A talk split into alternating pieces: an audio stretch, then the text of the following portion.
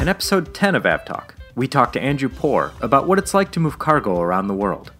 Off the top of my head, the one that comes to mind is 225,000 pounds of ketchup packets. We cover recent incidents in the news to see how construction and cows affected aviation in the past few weeks, and we have a quick preview of this year's AirVenture in Oshkosh. Welcome to AvTalk episode 10. Double digit. We're here.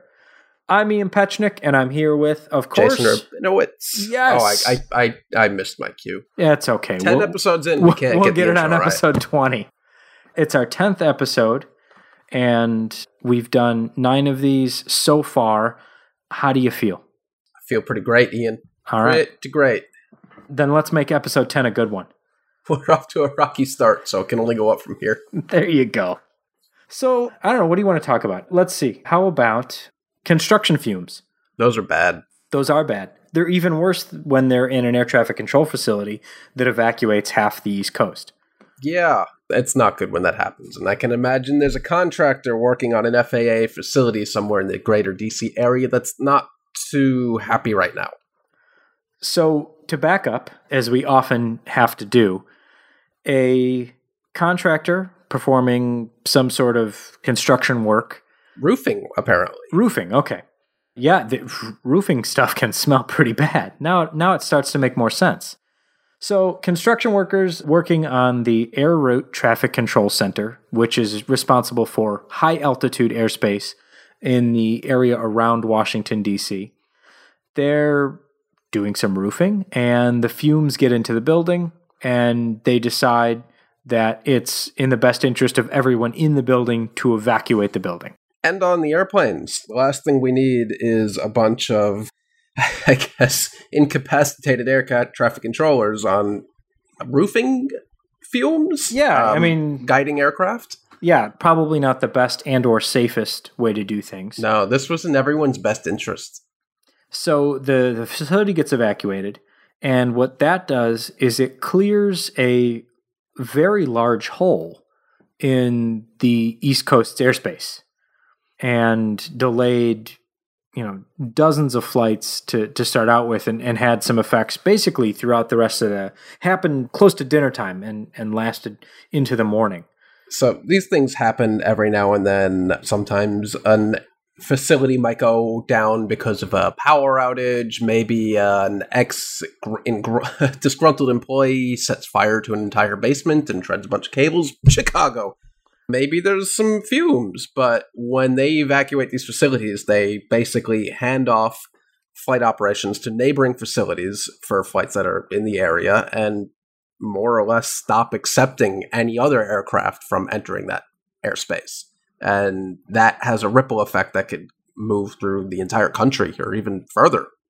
Yeah, I mean, it, it really affects, you know, thousands of, of flights, you know, depending on how long it can last. Certainly hundreds of flights were affected that day. And it, it's interesting to see how they, they mitigate things with staying below the altitude that an aircraft would normally be handed off to the, the center controllers so that Tracon controllers and tower controllers can deal with those flights and, and try and keep things moving. It, it's it's a interesting process to see how they Right. So, get a around roofing di- fumes. As a last ditch effort, instead of flying, let's say, between DC and LaGuardia at 32,000 feet, they might actually eventually get clearance to take off and then go all the way from DC to New York only at about 11,000 feet the entire way, which is maybe a bit of a bumpy ride, but at least you're getting from A to B.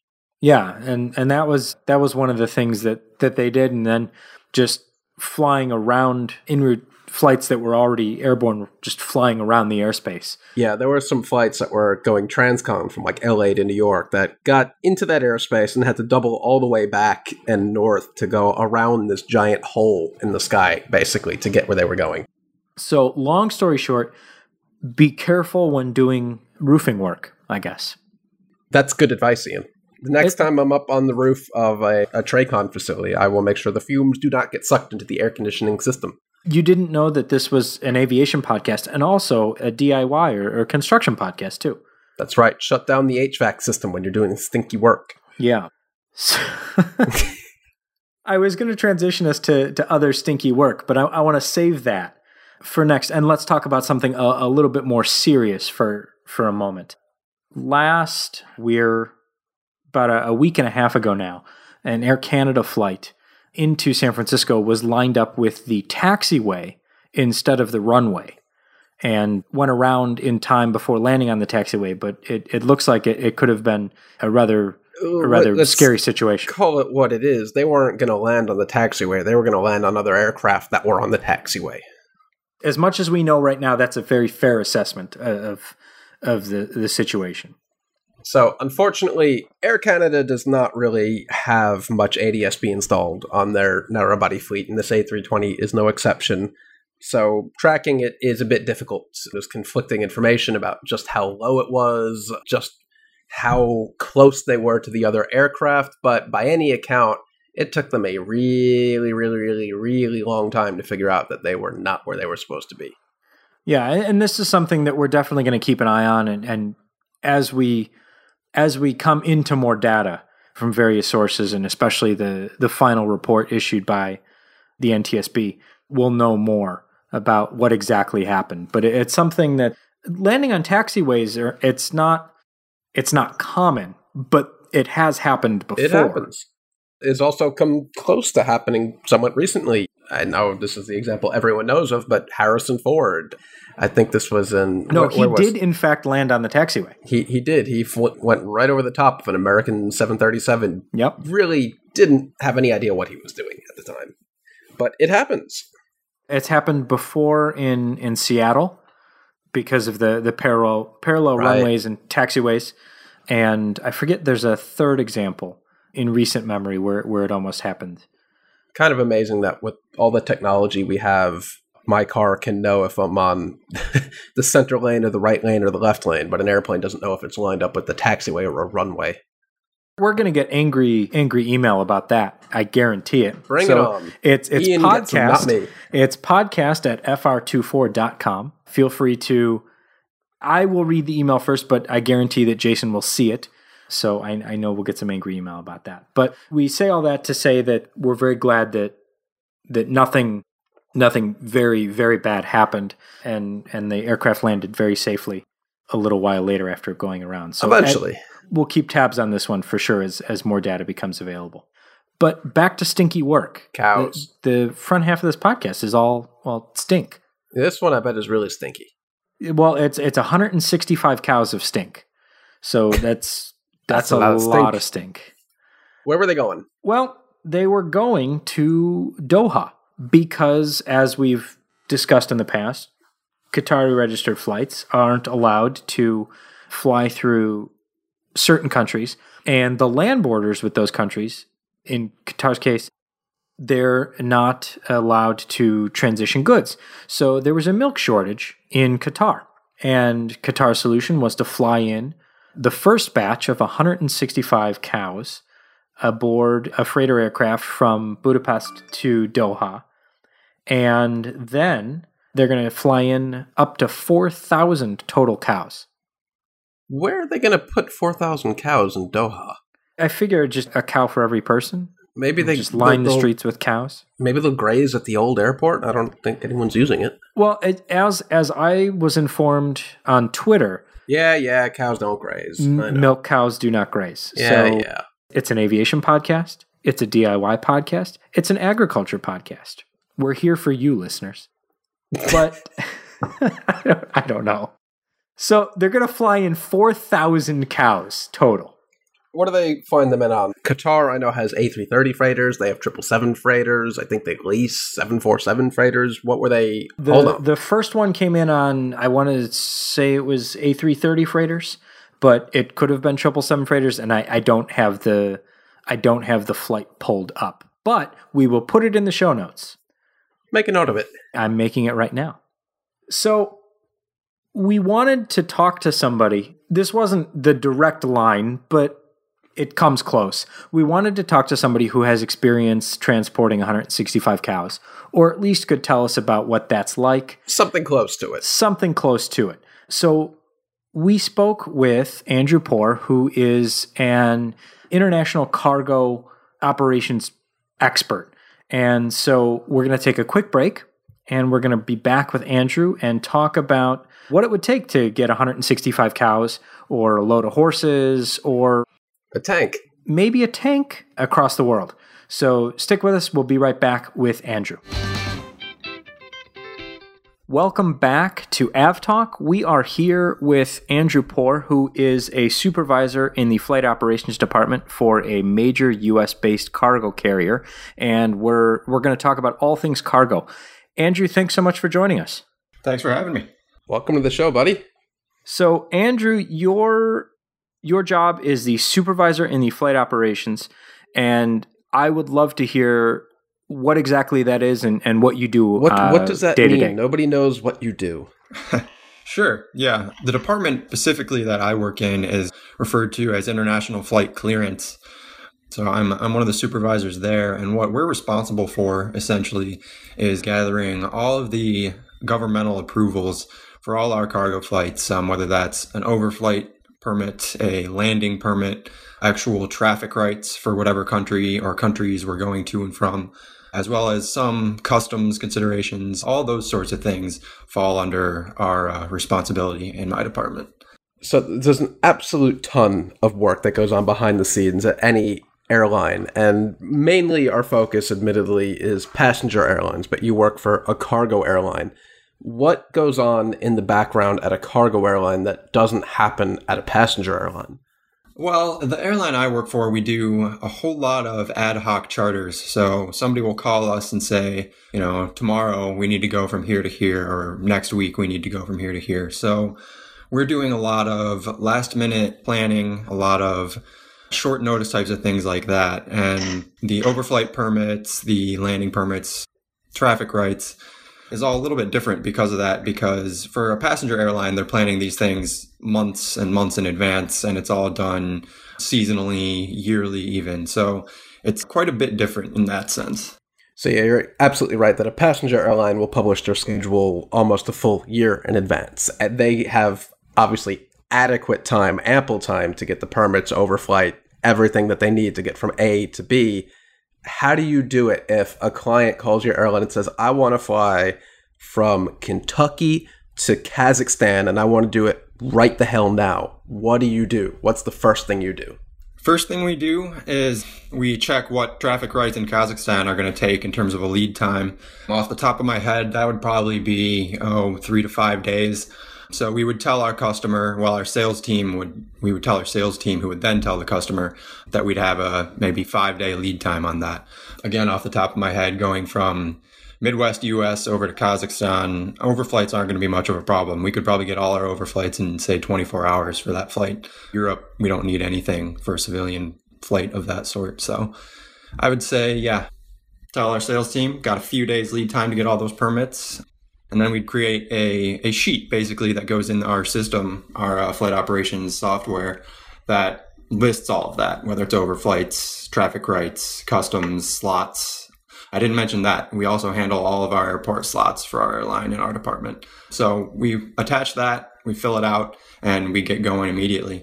So if you're flying from A to B, do you just instinctively have to know where this flight is going to fly over, or do you have some sort of software that tells you this flight's probably going to operate over these countries? You need to get in contact with them. A little bit of both. When we first get trained in our department, we do a whole lot of geography practice we'll end up after our five days of kind of training class our trainer will put up a blank world map on the on the wall and have us fill it all out but we do use the same flight planning software that our dispatchers use so we'll run a test flight plan whenever we get one of these ad hoc charters or a new added flight and we'll see exactly where we're overflying, where we need to adjust routings to not overfly somewhere because you know there are certain places we will not overfly or cannot overfly depending on various circumstances. So. So, what's the actual? I mean, is it a physical stack of paperwork or is it just kind of an electronic file where you're dealing with? You've got all of these permits and things like that. So, so to use to stick with Jason's Kentucky to Kazakhstan example, how many different pieces of paperwork are involved in in that five day lead time? It kind of varies depending on what the cargo may be, what route we'll take, but we do generally have an actual stack of paperwork that we're using for these flights. We have a folder that will compile everything in. So For that example, we definitely have an approval and or an application to start out with for Kazakhstan that we would have in there. So that a few pages probably there right off the bat just for traffic rights. I don't know if there's a slot controlled airport anywhere in Kazakhstan, probably not, but say there were, we would have that printed out, stick it in our file. Like I said, we wouldn't need any overflight permits for that route, except maybe couple of the countries right there in close to Kazakhstan, maybe a Russia, maybe a Belarus going up north that way. But it would be a pretty thin folder for that example, to be perfectly honest. So, what exactly is an overflight permit? What is it? How do you get it? What does it mean? It's permission to enter the airspace and overfly, you know, landmass of a country. We don't have to get it for every country. Like I said, uh, Europe for a U.S. airline is not going to be a problem on any sort of civilian cargo flight. Then again, if it's military, that's a whole different story. And we do a, a lot of military flying, 30, 40 missions a month at our airline. But for civilian flying, it's a pretty simple process for the most part. A lot of the countries will ask for a specific route or an entry and exit waypoint into their airspace, and they'll only accept certain ones. So we have to look at that for every application we send out for an overflight. We have to make sure we're following the rules in that regard. Some countries will request more paperwork depending on whether we've been there recently or not. So we'll send, you know, insurance certificates or airworthiness and uh, registration certificates, noise certificates for our airplanes, all those, those sorts of things. So you touched upon something briefly that I want to dive into a little more military flight. So I'm assuming every major cargo operation occasionally runs operations and, and flights for the military, be it the US or if they're in another country, another military. How different is that operation for you when you're operating a military operation? It's extremely different, particularly for our department. You know, the getting from A to B, putting the cargo on board and all of that is pretty similar to what we're doing in the civilian side, but as far as clearances go, when we're operating under a military call sign, the U.S. Air Force, they have a call sign that they use for all their contractor flights that we'll use going into any sort of military base. And when we're under that call sign, we're essentially a U.S. military aircraft. So all of our overflight landings, all of those clearances have to actually go through the U.S. embassy in every country we overfly or land at. So we have a Pentagon website we actually use for that. That will go in, we'll lay out our entire flight, our route, our timings, and all of that, and submit that. And then every defense attache office in each embassy of each country will get that request and then forward that on to the host country. So it's a much more involved process. There's a lot more to it, I suppose. And there's a lot more rules, a lot longer lead times, generally speaking and some very strict sort of restrictions. And you have to describe your cargo and that sort of thing pretty strictly. So it's, it's quite a bit different. You mentioned there's a specific call sign for military cargo flights. What is it? Camber. That's Charlie Mike Bravo on the three letter code. So if you ever type that into a Flight Radar, you'll usually see one or two, maybe three or four at a time all over the world. Could be FedEx, UPS, somebody like that flying them, but then there's also ad hoc operators like my employer and a couple others that fly day in and day out or flying camber flights all the time. I wonder what that means. Where'd they come up with that? I'm sure someone will tell us, and if you know, podcast at fr24.com, we'll include it in the next episode. I want to come back to Jason's example, sticking with the same Kentucky to Kazakhstan. I don't know why he picked it, but we'll go with it because we it lends itself. Know it lends itself to the next kind of example that I'll use. And let's talk about live cargo. Let's say that we're sending, you know, a cargo of Kentucky racehorses to Kazakhstan because somebody in Kazakhstan wants to breed racehorses or something like that. Obviously. How how would that flight be different? I mean, obviously there's some considerations when you have live animals on board, but from from an operator perspective and a planning perspective, how is that flight different than flying, you know, uh, 10 tons of potatoes or something. Right. A few key differences would probably involve scheduling. We would plan a lot more ground time, both on the outbound from Kentucky and on the ground in Kazakhstan, because it's going to take a lot longer to load, offload that kind of cargo. So that'd be one consideration, definitely. Fuel would be another consideration because you're going to want to have more gas on the airplane to be able to control the climate a little bit better if you want to run the packs, the AC packs, the whole flight or on the ground for the entire turnaround time. So things like that come into play, as well as jump seat availability because when we're carrying live animals, we almost always have handlers that are going along with these animals. So we would generally, we have two types of 747 400s at my airline. We have the true freighters and we have Boeing converted freighters. The Boeing converted freighters have a lot more extra space up on the upper deck. So we would probably aim to use one of those so we have room to carry all the horse handlers.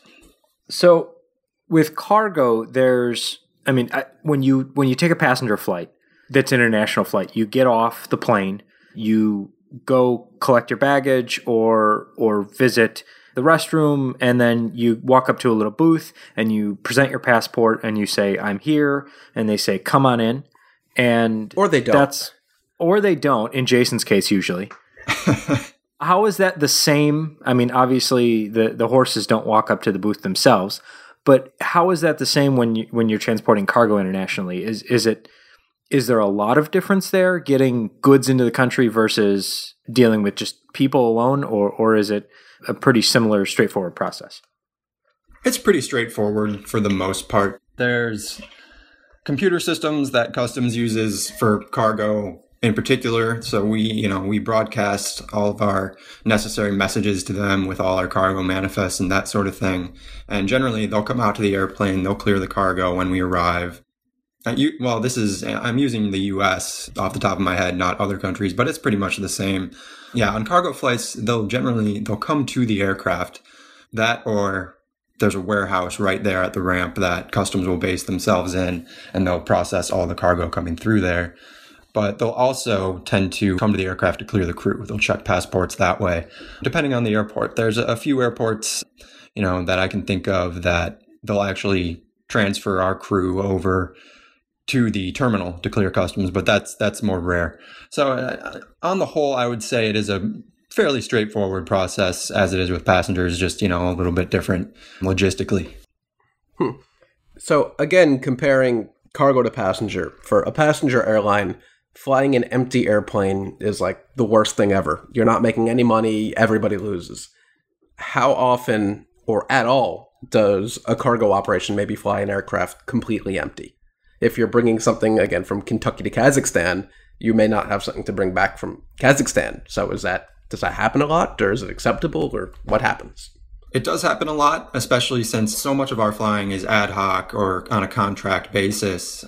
You know, we'll try to find revenue wherever we can. So a lot of uh, a lot of the time, what we'll do is if we fly to somewhere like that part of the world, we'll be flying transatlantic, obviously, and then over into the Western Asia area. So if we were going to Kazakhstan, for example, we would probably fly in there with, say, the horses, drop them off, and we would likely then, in our operation, as an example, I would say we'd go to Amsterdam because we have a regular contract to carry cargo out of Amsterdam to JFK. So we kind of operate those whenever we get the chance. It's um, you know kind of a mixed bag. Whenever we have the opportunity, we'll fly into Amsterdam and then carry cargo back to the states through JFK. So we do fly empty a lot, but we do try to find revenue any place we can. But again, since we're flying ad hoc contract basis, we will build in those ferry flights to contracts whenever we can. Because if somebody wants to ship a 747 load of whatever they need shipped, a lot of the times you throw another $75,000 for a ferry flight on there, they're going to pay it just because they don't really have another choice. So, whenever possible, our sales team will try to sort of build ferry pricing into whatever contract we're about to fly. So when customers book out one of your 747s, is it typically a big thing that can't fit on a smaller aircraft or a lot of small things that just needs to be moved all in one shot?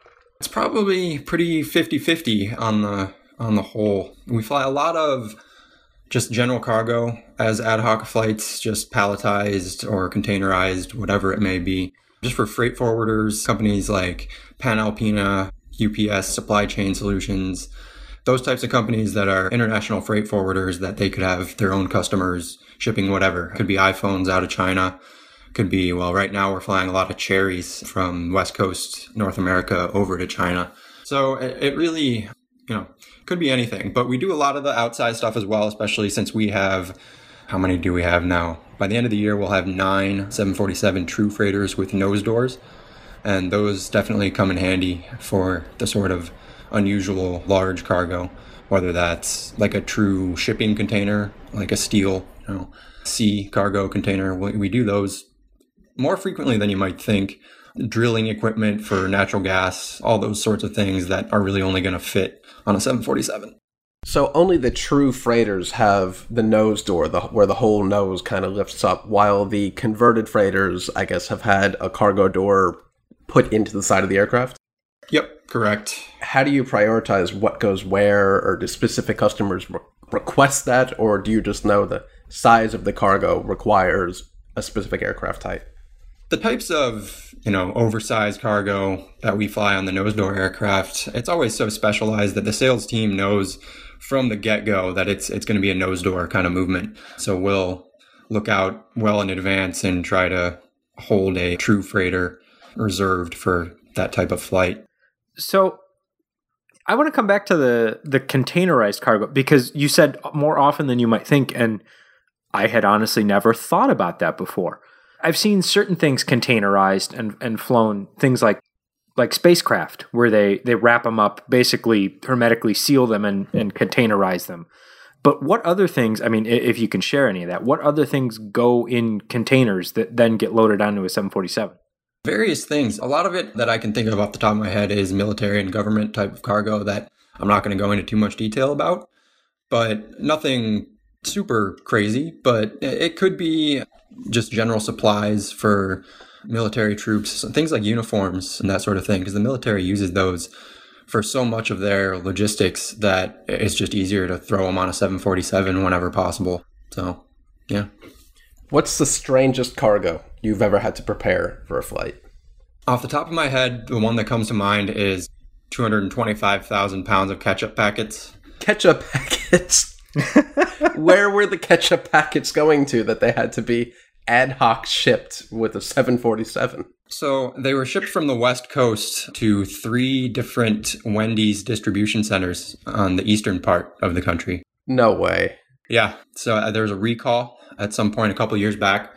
And so all of their ketchup packets on the East Coast and Midwest got recalled. So we flew a 747 load of new ketchup packets from a different supplier on the West Coast to their distribution centers. This kind of explains so much. About a year ago, we started seeing ketchup packets from In N Out Burger in New York City, and there are no In N Out burgers on the East Coast or like even east of the Mississippi. So maybe one of those ketchup packets came off your 747. Could have been. Yeah. Wow. I never would have thought. What what does two hundred and twenty five thousand pounds of ketchup packets look like as far as in? I mean, is that just boxes on a pallet or? Yeah, it was palletized. And probably, you know, I don't know off the top of my head, but I assume it more or less filled the aircraft, probably upper deck and lower deck, just full of pallets of ketchup packets. I have no segue from that. Ian, you, you come up with something. I can't beat that. Well, I, I mean, I, I I'm just thinking like I as a pilot, how how do you consider? Does it come in to play what you're flying? I mean, it, you know, do, do you care, or is it just do you care enough to know how you have to fly the aircraft? So, I mean, obviously, you're going to handle the aircraft a little bit differently, not a lot differently, but a little bit differently if you're flying horses versus ketchup packets. But, but how much how much comes into play there? I think you kind of hit the nail on the head there. I mean, if it's live animals, it's going to be a little bit different. You're going to handle the airplane with a little bit more finesse. Maybe you're not going to be taking last minute vectors and making 45 degree banks and that sort of thing. But anything else, general cargo wise, you know, as long as it's strapped down right, which it always is, especially since, you know, some of the high profile incidents that have occurred in the past several years, we take lots and lots of time to make sure whatever it is, it's strapped down, it's secure in every possible way. But because we do that, we take so much time for that. If it's not live animals, it's probably not going to have much of an impact on how the flight crew is operating the aircraft. Right. I think I just have one more question, and it's basically what's the hardest destination for you to get all your permits, all your paperwork, all your requirements set in stone for? Oh, that is a tough question because everywhere has its challenges.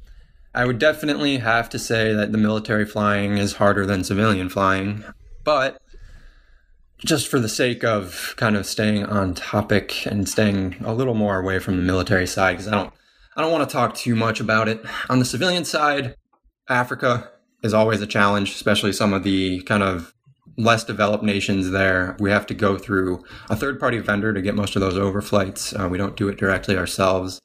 And then traffic rights can be a challenge because it can be even a challenge just to get in communication with the right agencies we need to get in communication with. So Right, that's a great point. I'd imagine if you're flying to somewhere like the Sudan or somewhere interior Africa, they might not even have the infrastructure in place for you to go to a website and apply for the permit. So, does this third party agency literally have a person on the ground in these countries that goes to acquire the permit for you?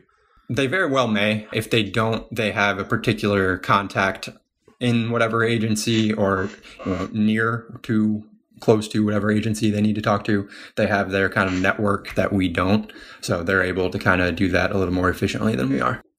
So, last question, and then, and then we'll let you get back to planning Catch horse up- trip from up flights. Kentucky to Kazakhstan. We asked people on on Twitter and Facebook to to send us questions if they had anything that they wanted to know about cargo, and one person asked how much it would cost to ship themselves somewhere. and so, can you give us a ballpark figure on how much it would cost to ship one person on a pallet from Kentucky to Kazakhstan? Before you answer, we do not endorse, recommend, or would ever otherwise try to fly a human being in a cargo flight, but just hypothetically. Yeah.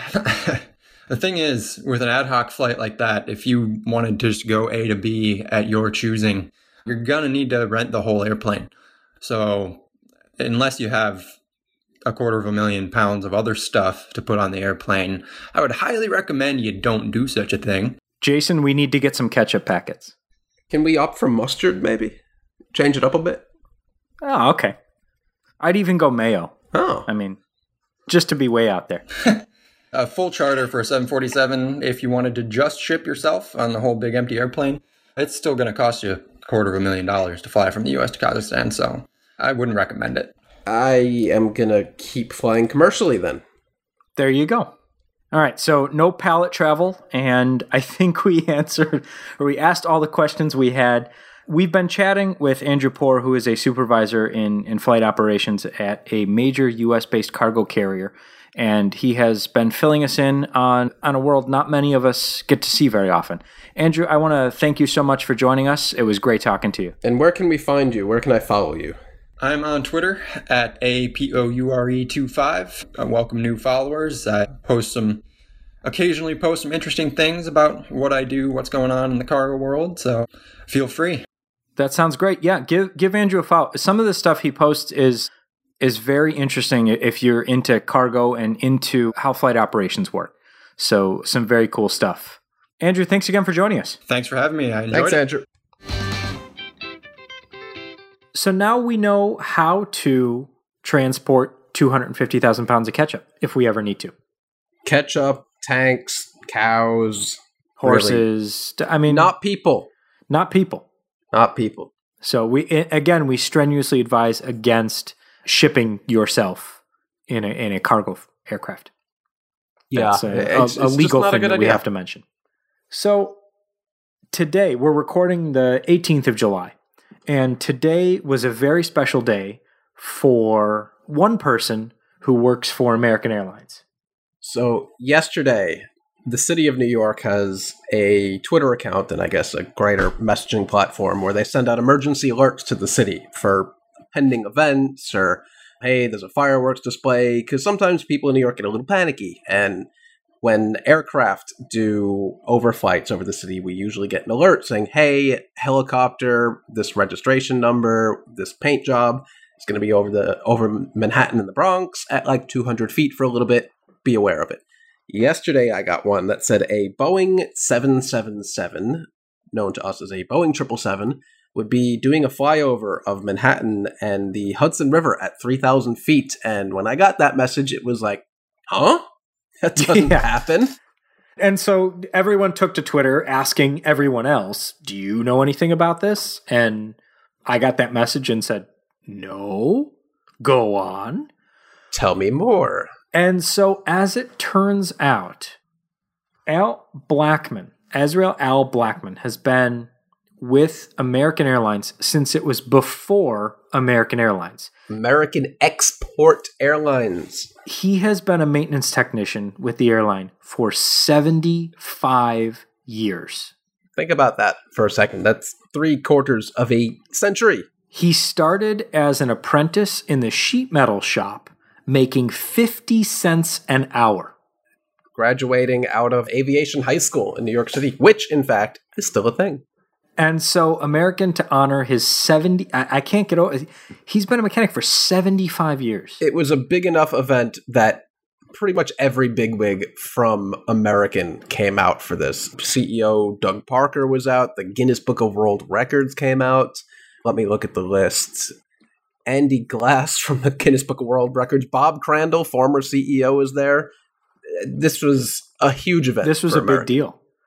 And so to kind of recognize him and his 75, I keep coming back to 75 years, they took a 777 200 ER and in front of the L1 door, so the between the the flight deck windows and the first door, they painted a nice little in you know in honor of and they took his signature blew it up and and put it on the on the aircraft so now when you're when you're flying the aircraft and you're boarding you'll be able to see his name and the airplane thanking him for his his years of service They put a nice little plaque on the inside of the aircraft too, dedicating it to him.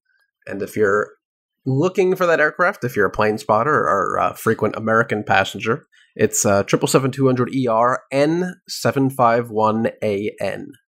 And we'll toss a link in the show notes so that you can track where it's going, where it's been, and the the nice flight that they did over up the Hudson and, and over Long Island and, and back into JFK. Yeah, it was a pretty long flight. I think it was almost 90 minutes, but they took off from 13 right in JFK, went out over the Atlantic, straight up over New York Bay, up the Hudson River, all the way like up to Poughkeepsie, and then turn back down all the way out to the eastern end of Long Island, and then finally back um, to the approach for 13 left. So pretty fun looking flight. Yeah, so so we'll we'll post that up and and hopefully what what I don't know is if this was a just a celebration of his work or if he's retiring. I don't Which think would be interesting. retiring. I mean, good for him. I think the the man has been at his job for 75 years and Why stop now? Yeah, exactly. Apparently, there's all sorts of fun restrictions on his work. He's not allowed to drive on the airfield. He's not allowed to do a, a, a whole bunch of stuff. But as he's aged out of it, I think he's 91 now. But he still goes to work every day, and apparently, everyone that's ever worked with him absolutely loves him. Well, I'm sure I'm sure his knowledge of of airplanes is just enormous. Yeah, there was a New York Times article on him today about the event, and they they were saying that he's the guy that sits down at the lunch table with the interns and drops knowledge on them. I could only I mean I would say we would have we should have him on the podcast, but I mean yeah, I wish. So, other things that have been around for a very long time and got a little recognition today, or not today, but this week, is the L1011.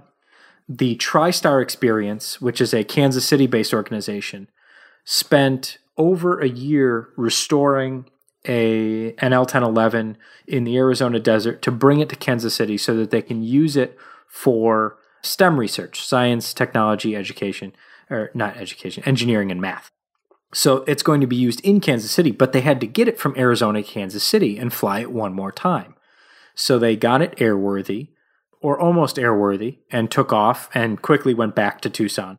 A day later, they tried again and made it to Kansas City and in the aircraft's final flight. And and the interesting thing about this aircraft, this particular aircraft, is that it served as the flying hospital for a number of years. So it would fly places and doctors on board would perform surgeries and, and things like that for for people who who needed those needed those services. Yeah, these special aircraft are, are pretty amazing. There's also the Orbis Flying Eye, which I think is was it an MD-11 these days?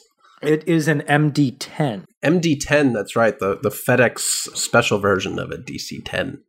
Yeah, the old one was a DC-10. They they upgraded rather recently in the in the last year or so to, Yeah. the, to the MD-10.